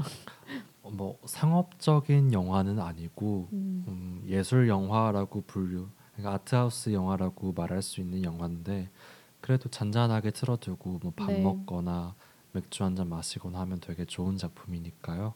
추천드립니다. 네. 그래서 그 극 중에서 이제 패터슨이 시를 쓴다고 했잖아요. 그래서 그걸 듣고 생각이 났는데 저도 요새 어 되게 지치는 순간들이 종종 있는데 그럴 때마다 해소를 하는 방식 중에 하나로 찾은 게 요새 필사를 하고 있어요. 그래서 예전에 저는 사실 전공이 문학 쪽이긴 한데 뭔가 최근 들어서는 이제 문학하면 어떤 생각이 드냐면 아 이게 결국에 인간이라는 게 뭔가 힘든 순간이 오면은 결국 그 문학을 계속 찾게 되는구나. 그러니까 결국에 우리 마음을 지탱해 주는 게 글 한 줄이구나. 이런 생각이 요새 자주 들어서 시를 쓰면서 그런 이야기 아 시를 쓰면서래. 그래서 요새 시를 필사를 하면서 이제 그런 생각들이 많이 드는 것 같아요. 그래서 요새 제가 그 예전에 어떤 분께 선물 받은 시집이 있었는데 그게 이병률 시인의 바다는 잘 있습니다라는 시집이거든요. 이제 거기에 여행이라는 시가 있어요. 어, 그래서 그 시를 제가 굉장히 요새 인상 깊게 읽었었는데 간단하게 지금 잠깐 읽어보도록 하겠습니다. 어, 몇 줄 안 돼요. 그래서 장, 그 제가 발췌를 해온 건데 기어이는 숙제 같은 것이 있어 산다. 아직 끝나지 않은 나는 뒤척이면서 존재한다. 옮겨놓은 것으로부터 이토록 나를 옮겨놓을 수 있다니 사는 것은 얼마나 남는 장사인가. 이 문장이 저는 굉장히 공감이 많이 됐었는데, 어, 그러니까 약간 이거를 읽으면서 제가 느낀 거는 인생은 여행의 연속이다. 그러니까 우리가 오늘 주제가 변화잖아요. 근데 저는 어쨌든 우리가 의도했든 의도하지 않든 계속 변화는 찾아올 수밖에 없다고 생각하거든요, 인생에. 근데 결국에 그 변화들에 본인이 적응을 하면서 살아야 되고 그 과정에서 결국 내가 발전을 한다고 생각을 하기 때문에 어, 내가 원래 있던 자리에서 나를 다른 자리로 옮겨가는 그 과정이 그 남는 장사라는 표현이 되게 많이 공감이 됐었어요. 그래서 숙제 같은 것이 있어 산다. 그러니까 뭔가 내가 또 다른 자리로 옮겨가고 싶은 그러니까 뭐 그게 뭐 다른 목표가 생긴 것이든 아니면 뭐 다른 사람을 만나고 싶다 아니면 어떤 곳에 가고 싶다 뭐 이런 다- 뭔가 작은 소망이 될 수 있겠고 그런 뭔가 자잘한 소망들이 있어 있기 때문에 우리가 인생에서 여행을 다니고 그런 것들이 모여서 삶이 되는 게 아닌가 그런 생각이 들어서 네, 이 시를 꼭 소개를 해드리고 싶었습니다. 감사합니다. 네, 음, 저희가 완벽한 뭐 추천을 해드리거나 뭐 완벽하게 사연을 보내주신 분들의 감정에 공감하지 못했을 수도 있는데 어, 조금이나마 도움이 됐으면 좋겠고요. 또 이 방송 들으신 분들 저희 다음 방송 다다음 방송에도 사연 보내주시면 감사드리겠습니다. 저희가 네. 오늘 일부 시네마 클리니카에서 소개한 영화들은요. 브루클린, 보이후드 그리고 패터슨이었습니다. 네. 음악 듣고 2부 영화 수다로 찾아뵙겠습니다. 네. 감고서 아늑히 소리 없이 잠에 들면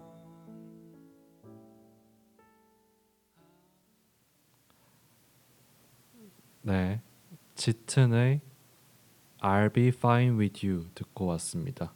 이 노래는 네. 침리가 선곡을 해왔죠. 네. 요새 즐겨 듣고 있는 노래라서 가져와 봤고요.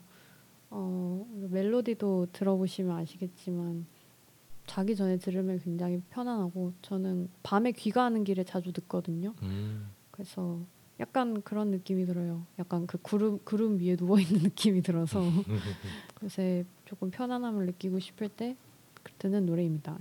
여러분들도 고민 요새 많으신 것 같은데, 네 짙은의 I'll Be Fine With You 들으면서 조금이나마 마음이 편해지셨으면 하는 생각에 네 한번 들어봤습니다. 네, 저희 이제 2부 영화 수다 코너로 네, 돌입했습니다. 네, 원래는 저희가 한 시간 방송인데요. 어, 뒤에 방송이 없기도 하고 또 첫 방송이다 보니까 저희가 하고 싶은 얘기가 너무 많았나 봐요. 그래서 약간의 딜레이가 됐지만 또 함께 들어주고 계신 분들이 지금 계셔서 네, 함께 즐겁게 수다를 떨다가 방송을 마무리를 해보도록 하겠습니다. 어, 이 와중에 저희 댓글에 지금 손님 674님께서 네, 아까 뭐 두 분 말씀을 들으니 마음이 따뜻해지네요. 하루하루의 아름다움을 발견해 보자 메모라고 댓글 남겨주셨습니다. 하루하루의 아름을 제가 한 말이긴 하지만 되게 어, 오글거리는 감성글 같은 느낌이라서 텍스트로 보니까 되게 민망하네요. 그럼 우리 민망하지 않고 유쾌한 2부로 넘어가 보도록 하겠습니다. 어, 일부 시네마 클리니카와 좀 다른 결인데 영화와 영화관에 대해서 또 영화를 네. 보는 어떤 습관에 관해서 아무렇게나 즐겁게 수다를 떠는 코너예요. 네, 그래서 오늘 저희 첫 주제로는 인생 영화를 골라왔거든요. 네. 음, 많이들 이렇게 영화 좋아한다고 하면 물어보잖아요. 어, 그렇죠. 너 영화 좋아해? 그럼 너 인생 영화 뭐야? 영화 추천해 줄 수 있어? 이렇게 물어보는데 전 되게 곤란한 질문이라는 생각이 들더라고요.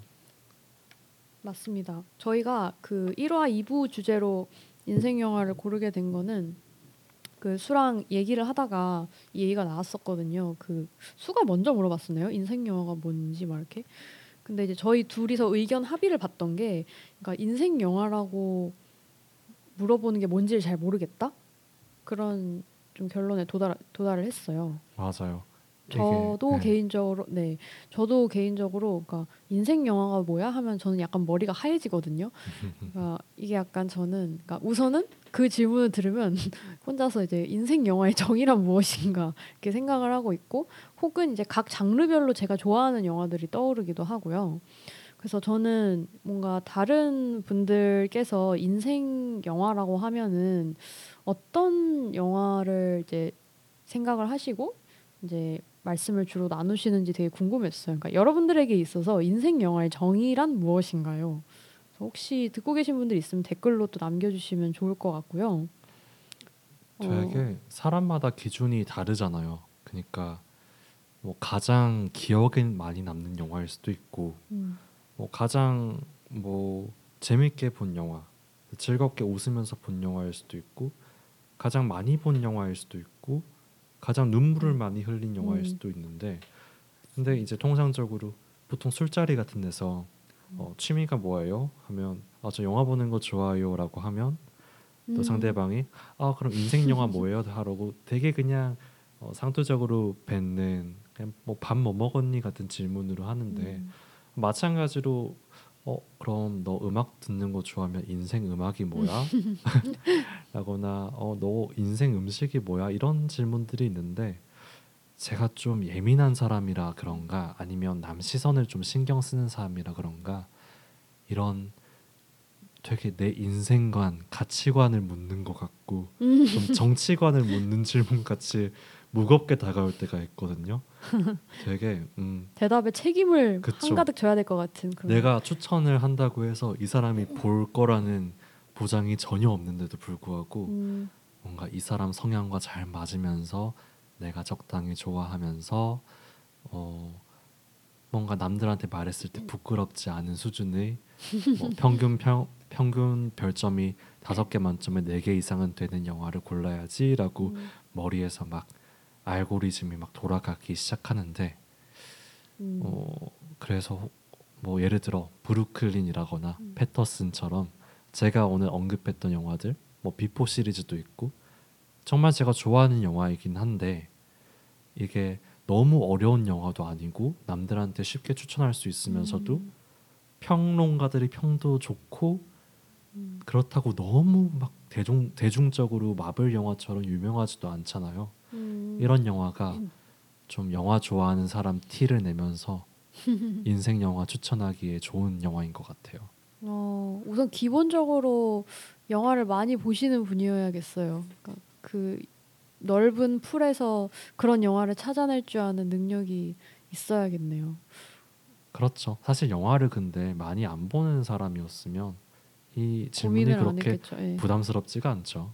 네. 그래서 지금 두희 님도 약간 유튜브에서 지금 무슨 노래 듣고 계세요 하는 채널 만나면 무슨 노래 얘기할지 상상하는 거랑 비슷한 것 같아요라고 얘기를 해주셨는데 맞아요. 오늘은 배짱이 님도 어, 어 아까 사연 주셨던 분 같아요. 그래서 인생 영화 물어보는 질문 너무 어려워요라고 해주셨는데 네, 저도 너무 어려워요 사실. 머릿속에 막 영화 몇 편이 막 차르르르 스치고 막 지나가거든요. 그러면 저희가 인생 영화의 기준을 나름대로 음. 한번 정해 봅시다. 이거는 네, 네, 뭐 절대적인 기준이 있는 게 그쵸. 아니니까 네. 어, 예전에 영화 잡지 시내 21에서 이런 칼럼들 연재를 했었어요 매주마다 음.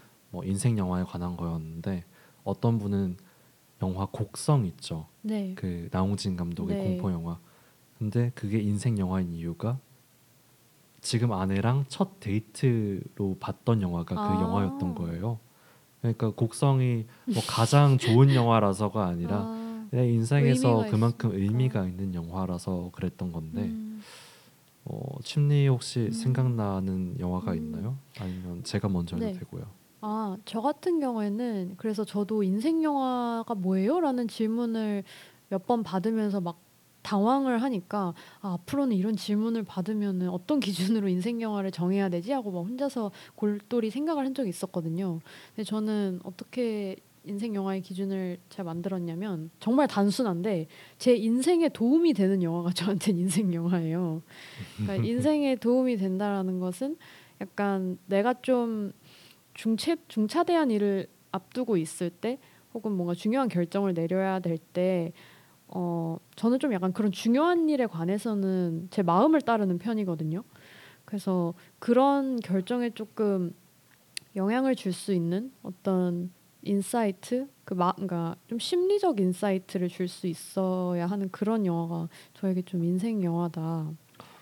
어 이렇게만 설명드리면 좀 어려운데 혹시 네. 예시를 들어줄 수 있나요?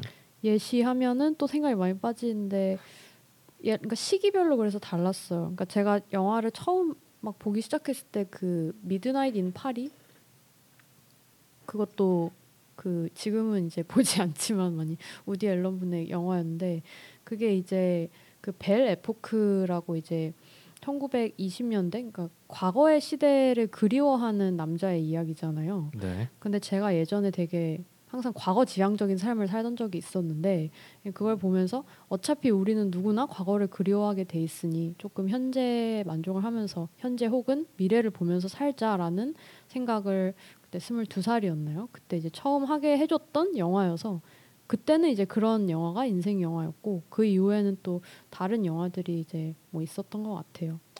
약간 뭐 단순히 영화가 뭐 내용이 좋고 재미가 있고라기보다는 내 세계관, 내 가치관에 변화를 줄 수 있는 그런 영화를 좋아하시는 느낌이네요. 음, 그런 네, 영화가 그런 것 인생 같아요. 영화로 기억이 된다. 네, 그 저는 뭐 사실 미장센 뭐 이런 쪽으로 일가견이 있는 편은 아니고 막 연출적 요소를 그렇게 많이 보는 편은 아니라서 좀 생각이나 어 저의 가치관에 좀 방향성에 영향을 줄 수 있는 그런 영화를 좋아하는 것 같습니다. 음, 수는 그러면 어떤 인생 영화들이 있었나요? 수에게 저도 침리의 기준으로 말을 하자면 그러니까 가치관, 세계관의 변화에 관해 말을 하자면 저도 뭐 인간을 되게 사랑하고 인간을 다정하게 그리는 그래서 막 내가 삶의 환멸을 느끼고 내 스스로가 싫어질 때 그런 영화를 보고 힐링을 오. 주는 그런 영화들 좋아해요. 예를 들어 뭐 하마구치 류스케 감독의 Drive My Car 이런 음. 영화를 보면 어 되게 열심히 사 열심히 살아야지 아니면 음. 음 그냥 잘 살아야지 나답게 살아야지 음. 이런 막 용기가 뿜뿜 하는데 음. 어, 저는 좀 인생 영화의 기준을 다르게 갖고 가고 싶어요. 음. 어 그냥 영화가 가장 나에게 짜릿하고 즐겁고 평생 잊지 못할 순간을 어, 줄 줬을 때가 있거든요. 그게 중학교 중학생 2학년 때였나? 음 제가 당시에 중학생임에도 불구하고 매 주말 어 조조 영화를 보러 한 10분 20분씩 뛰어서 영화관을 가던 어. 청소년이었단 말이에요. 바, 방학 때요? 아니 아니, 그냥 아, 아침에? 네, 아침에 영화 뭐 보고 간 토요일? 이럴 때 학교 아, 안 가니까 학원 가기 전에 막 뛰어서 영화 보러 가고 그랬는데 어, 그 전에는 이제 DVD나 비디오 빌려서 집에서 봤겠죠. 크리스토퍼 놀란 감독의 다크나이트란 영화를 음, DVD로 보고 너무 재밌는 거예요. 음.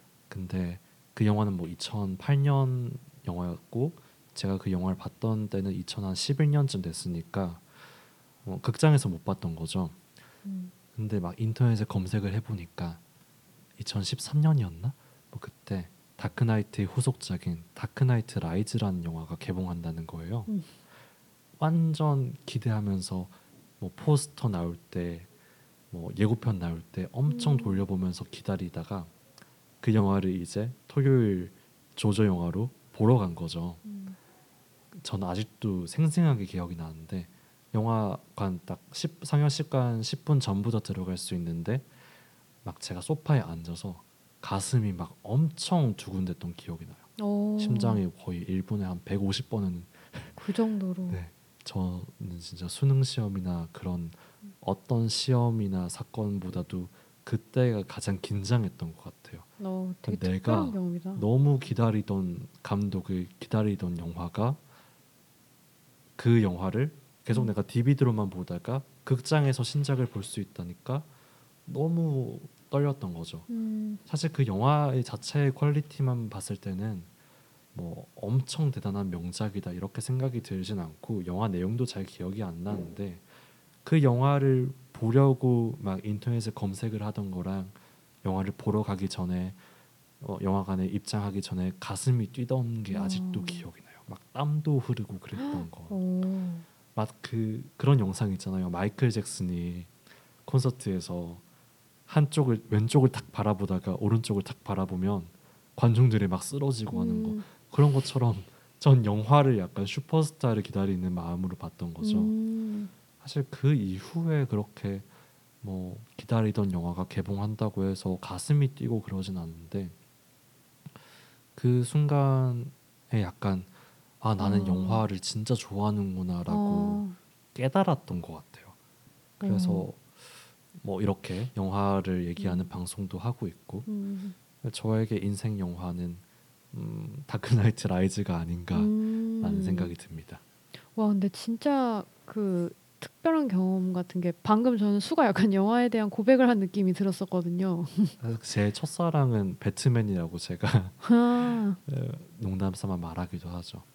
와, 그러니까 뭔가 저는 뭐아 조금 뭐 설렌다, 뭐 기대가 된다 정도는 있어도 막 땀이 흐르고 막 전율 보기 전부터 전율이 흐르고 이런 경험을 해본 적은 없어서 와, 정말 약간 그 좋아하는 마음을 뭔가 가늠하기가 좀 어려운 것 같기는 해요. 근데 정말 영화를 좋아하시는군요. 사춘기였잖아요. 호르몬의 문제라고 생각을 합니다. 어, 그럼 약간 수의 인생 영화의 정의는 그럼 어떻게 되는 거예요? 뭐라고 해야지? 나를 땀 흘리게 만드는 어. 아 그건 아닌 것 같고 처음 들어보는 정의다. 그러니까 제 뭐 다크나이트 라이즈를 기준으로만 한다면 음 글쎄요. 가장 극장으로 들어가는 게 가장 두려우면서 두려우면서도 가장 설렜던 영화. 음, 약간 두렵기도 했거든요. 내 기대와 다르면 어떡하지? 마치 뭐 그런 거죠. 약간 첫사랑을 10년 만에 보러 갈 때 그런 감정 음. 같은? 네, 그런 게 인생 영화가 아닐까. 근데 이런 얘기를 여기서는 이렇게 5분이고 10, 분이고 할 수 있지만 평상시에 대화하는 캐주얼한 대화를 하는데 인생 영화 뭐야? 아 난 Dark Knight Rises. 근데 그 영화가 어, 뭐 좋아서 그쵸. 그렇다기보다는 네, 맞아요, 이렇게 맞아요. 설명할 수는 없으니까 그냥 맞아요. 뭐 패터슨 알아? 뭐 드라이브 음. My Car 알아? 이렇게 음. 어, 있어 보이는 척을 한답니다. 어떻게 보면 이게 핑계를 대야 되는 뭔가 시간이 길어질 걸로 예상이 되면 좀 진짜 본인이 좋아하는 영화 얘기를 안 하고 뭔가 상대방이 적당히 이해할 수 있을 정도의 뭔가 타협을 볼 수 있는 그런 영화를 얘기를 하게 되는 게 아닌가 뭐 이런 생각도 드네요. 근데 물론 뭐 그 영화도 본인이 좋아하는 영화겠죠. 그렇죠. 그래서 뭐 나만의 인생 영화는 무엇일까? 음. 또는 나만의 뭐 인생 음식이든 음악이든 공연이든 그런 내 인생에서 인상 깊었던 순간을 하나 하나씩 기억하고 기록해 내가 기록하는 거는 어, 의미가 있는 경험이 될 것 같아요. 추천드립니다. 네. 그러면 어, 저희가 오늘 이야기를 많이 나눴더니 벌써 시간이 한 시간 반이 훌쩍 지났습니다. 그래서 뭔가 2부가 조금 아쉬운, 조금 짧은 감이 있기는 했는데 저희 뭐 앞으로도 2화부터 또 방송 계속 또 찾아뵐 테니까요. 오늘 1화 방송은 이제 조금 마무리를 해볼 시간이 된 것 같아요. 네, 저 엔딩곡을 좀 미리 소개를 드리고 싶은데 류이치 사가모토의 또, 또는 사가모토 류이치라고 부르기도 하죠. 이 선생님의 메모리 뱅크라는 곡을 가져왔어요. 네. 어, 작년 개봉했던 영화 After Yang의 음, 수록곡이도 수록곡이기도 했습니다. 어, 최근 뉴스라서 아시는 분들도 계실 것 같은데 지, 지난 3월 28일에 류이치 사카모토가 세상을 떠났습니다. 음. 향년 71세였고요. 세계적인 작곡가, 피아니스트, 또 영화 음악가로 한국 영화도 어, 작업하시고 한국에서도 정말 많은 사랑을 받아오셨는데 음, 직장암 직장암 투병을 하는 와중에도 꾸준히 작업하시고 올해 새 앨범을 내시기도 했는데 음, 팬분들에게는 좀 허망하게 느껴질 만큼 갑작스럽게 세상을 떠나셨어요. 그래서 저도 어, 루이치 사가모토의 아름다운 음악에 꽤 많은 시간을 빚지고 살던 사람이었는데 어, 삼가 고인의 명복을 빌면서 어, 마지막 곡으로는 루이치 사가모토의 메모리 뱅크를 들어보겠습니다. 네. 음, 저희 방송 이렇게 일화를 음, 성공적인가요? 이렇게 꽤 많은 분들이 들어주시기도 했고 소, 사연도 보내주셨는데 침리는 오늘 방송 소감이 음. 어떻게 되나요? 어 저는 우선 저도 전 반학기 만에 다시 이제 라디오 방송을 오늘 참여를 하게 됐는데 어 뭔가 사실 이런 이야기를 할 시간이 없거든요 요새 그러니까 뭐 사람들도 바쁘기도 하고 저도 바쁘기도 하고 이런 이야기들을 할 시간이 없어서 어 항상 라디오 방송할 때는 굉장히 설레는 것 같아요 뭔가 항상 머릿속으로 그려두기만 했던 이야기들을 실제로 다른 분들 앞에서 할 수 있는 기회라는 점에서 저는 항상 좀 설레는 마음이 많이 드는 것 같고요. 그래서 오늘 저희가 이런저런 얘기하다가 시간이 이렇게 늘어졌을 정도로 그래서 네 여러분들도 앞으로 뭐 오늘 오셨던 분들 또 다음번 방송에서도 참여해 주셔서 또 만나 뵙게 되면 좋을 것 같습니다. 수는 어땠나요? 저 너무 즐거웠는데 네. 하, 조금 창피하긴 해요. 아까 인생 영화 얘기도 그렇고 어 저도 이- 이제 고학번이기도 하고 수업 듣고 뭐 공부하고 과제하고 집에서 또 시간 보내다 보면 사람이랑 대화할 시간이 되게 부족하거든요. 저 오늘 이렇게 침례랑 대화하는 게 진짜 한 2, 3주 어, 음. 통틀어서 가장 많이 말을 하는 게 아닐까 싶을 음. 정도로 어, 즐겁기도 했고 되게 속 시원한 시간이기도 했는데 음, 아쉬운 마음도 되게 큰 것 같아요. 좀 더 말을 어, 정돈해서 예쁘게 말을 하고 싶은데 잘 안 된다 이렇게 느껴지는 것도 있고 음, 뭐 그것도 이런 라디오 방송 아마추어 라디오 방송의 매력이니까요. 다음 주- 다음 방송부터는 저희가 조금 더 정돈된 하지만 여전히 음, 유쾌하고 어, 사려 깊은 고민을 포함한 방송으로 돌아오고 네. 싶습니다. 여러분들은 방송 어떻게 들으셨나요? 이게 끝날 때쯤 되니까 청취자 수가 엄청 늘어나고 있는데 왜 그렇지? 다들 잘 들어주셨나요? 되게 궁금한데 뭐 다시 네. 듣기도 저희가 올릴 테니까요. 네, 뭐 집중해서 말 하나 하나 다 듣기는 그만한 퀄리티가 나오진 않을 것 같고 네. 밥 드시거나 청소하시거나 뭐 산책하시거나 그럴 때 BGM으로 들어주셨으면 감사하겠습니다. 네, 약간 저희가 약간 추구했던 방송이 두런두런 함께 이야기 편안하게 나올 수 있는 그런 영화 방송이었어서 여러분들도 댓글 통해서 함께 많이 얘기 나누면 좋을 것 같습니다. 어, 댓글 몇 개 함께 이제 보면서 마무리 지어보면 베개님 배 베개님, 네. 수가 읽어주시겠어요? 정말 영화 방송을 시작한 열의 어, 리빙 레전드겠죠. 옆 릴의 수.